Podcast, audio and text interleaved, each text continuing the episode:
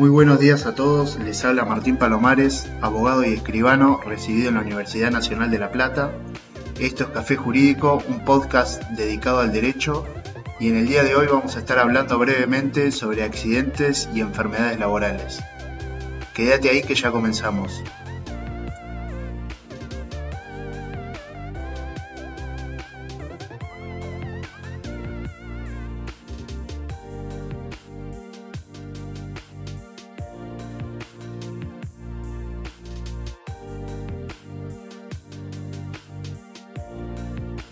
El día de hoy vamos a estar eh, dando un breve vistazo al régimen de accidentes del trabajo, de enfermedades profesionales y todo lo que tiene que ver con la ley de riesgo del trabajo. El régimen de accidentes laborales se encuentra regulado por la ley 24.557 y sus modificatorias, las leyes 26.773 y 27.348. El objetivo principal de esta ley es la prevención de los riesgos laborales y la reparación de los mismos, reduciendo la siniestralidad laboral y promoviendo la recalificación y recolocación de los trabajadores damnificados. Lo importante eh, para entender eh, qué se considera accidente del trabajo se encuentra en el artículo 6 de la ley, que considera accidente de trabajo a todo acontecimiento súbito, violento, ocurrido por el hecho o en ocasión del trabajo, o en el trayecto entre el domicilio del trabajador y el lugar de trabajo, siempre y cuando no hubiera interrumpido o alterado dicho trayecto por causas ajenas al trabajo. ¿Qué se entiende por todo esto? Bueno, el, el acontecimiento debe ser súbito y violento, es decir, es todo hecho anormal que, produce un daño de forma instantánea e impetuosa. Lo normal es que se presente esta situación, es decir, que sea súbito y violento a la vez, pero en ciertos casos puede darse de forma separada. Lo importante es el marco espacio-temporal que nos marca la ley, que nos delimita el parámetro bajo el cual el trabajador ingresaría al sistema reparador de la misma. Este marco espacio-temporal nos delimita que ese hecho dañoso debe producirse durante el tiempo que los trabajadores estuvieran a disposición de su empleador. Es decir, que no es necesario que se encuentren realizando la tarea por la cual fueron contratados, ejecutando el objeto del contrato, sino que simplemente se encuentren a la disposición del empleador,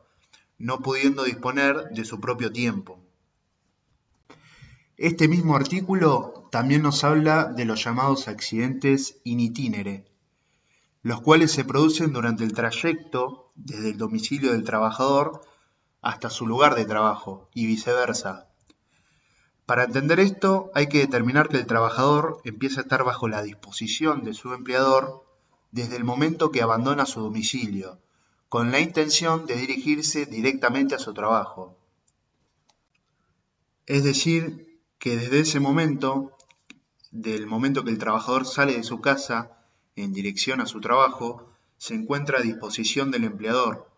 por lo cual va a estar cubierto por cualquier accidente que sufra en ese lapso de tiempo por la ART que cuente el empleador o en su caso por el autoseguro del mismo. Siguiendo con la normativa, pasamos a hablar ahora de las enfermedades profesionales. Estas son patologías que se adquieren dentro del ámbito laboral. Tienen especial correlación con la actividad que se lleva a cabo. En principio, solo se consideran enfermedades profesionales a aquellas que se encuentran incluidas en el listado que elabora y revisa el Poder Ejecutivo. Las enfermedades que no se encuentren incluidas en este listado no son consideradas resarcibles, pero pueden ser consideradas enfermedades profesionales a aquellas que en el caso concreto la Comisión Médica Central determine que fue provocada directamente por el trabajo realizado. Este listado identifica el agente de riesgo, cuadros clínicos, exposición y actividades determinando la enfermedad profesional.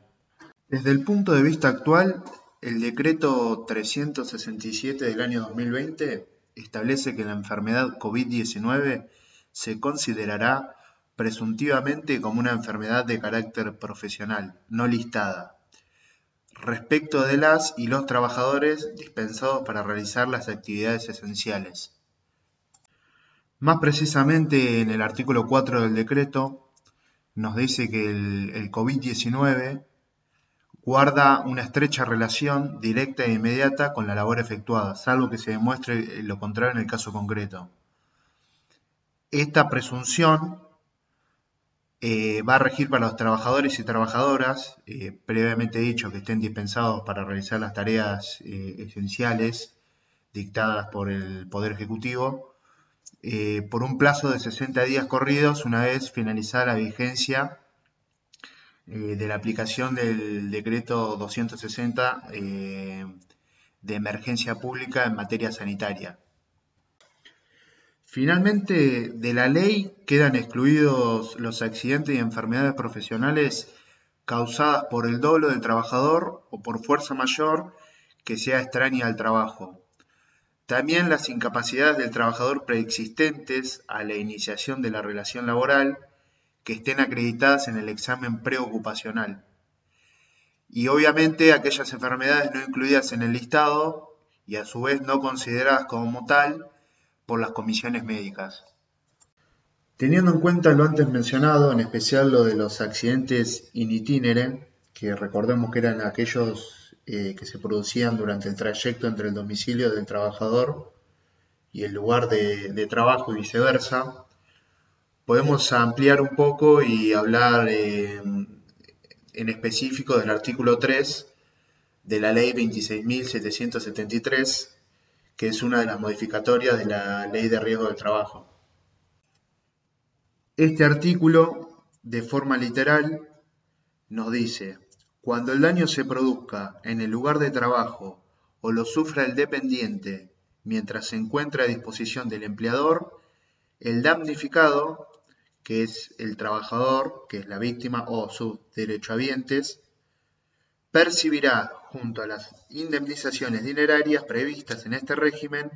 una indemnización adicional de pago único en compensación por cualquier otro daño no reparado por las fórmulas allí previstas,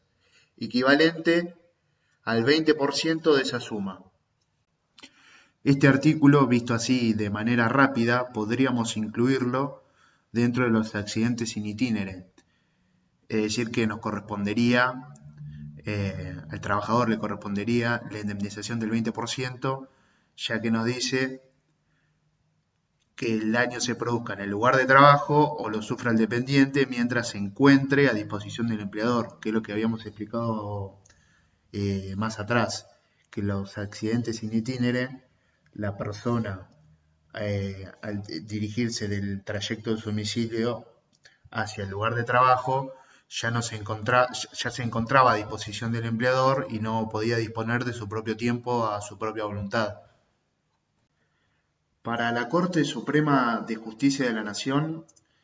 esto no sería así, sino que en virtud de distintos fallos y más recientemente eh, en los autos Pereira Guillermo César contra Galeno RT, reafirman el criterio restrictivo en materia de otorgar la indemnización de pago único contenida en este artículo 3 eh, de esta ley 26.773 de riesgo de trabajo en los casos de accidentes in itinere. Para la Corte, esta reforma a la ley de riesgo del trabajo, la ley 26.773, lo que ha querido es intensificar la responsabilidad de las ART cuando el siniestro se produce en el lugar de trabajo. Eh, porque es en este ámbito precisamente en donde las ART tienen la posibilidad de ejercer un control mayor y de adoptar todo tipo de medidas tendientes a alcanzar los objetivos primordiales del sistema creado por la ley del riesgo de trabajo, eh, los que habíamos dicho que eran la prevención de los accidentes y la reducción de la siniestralidad.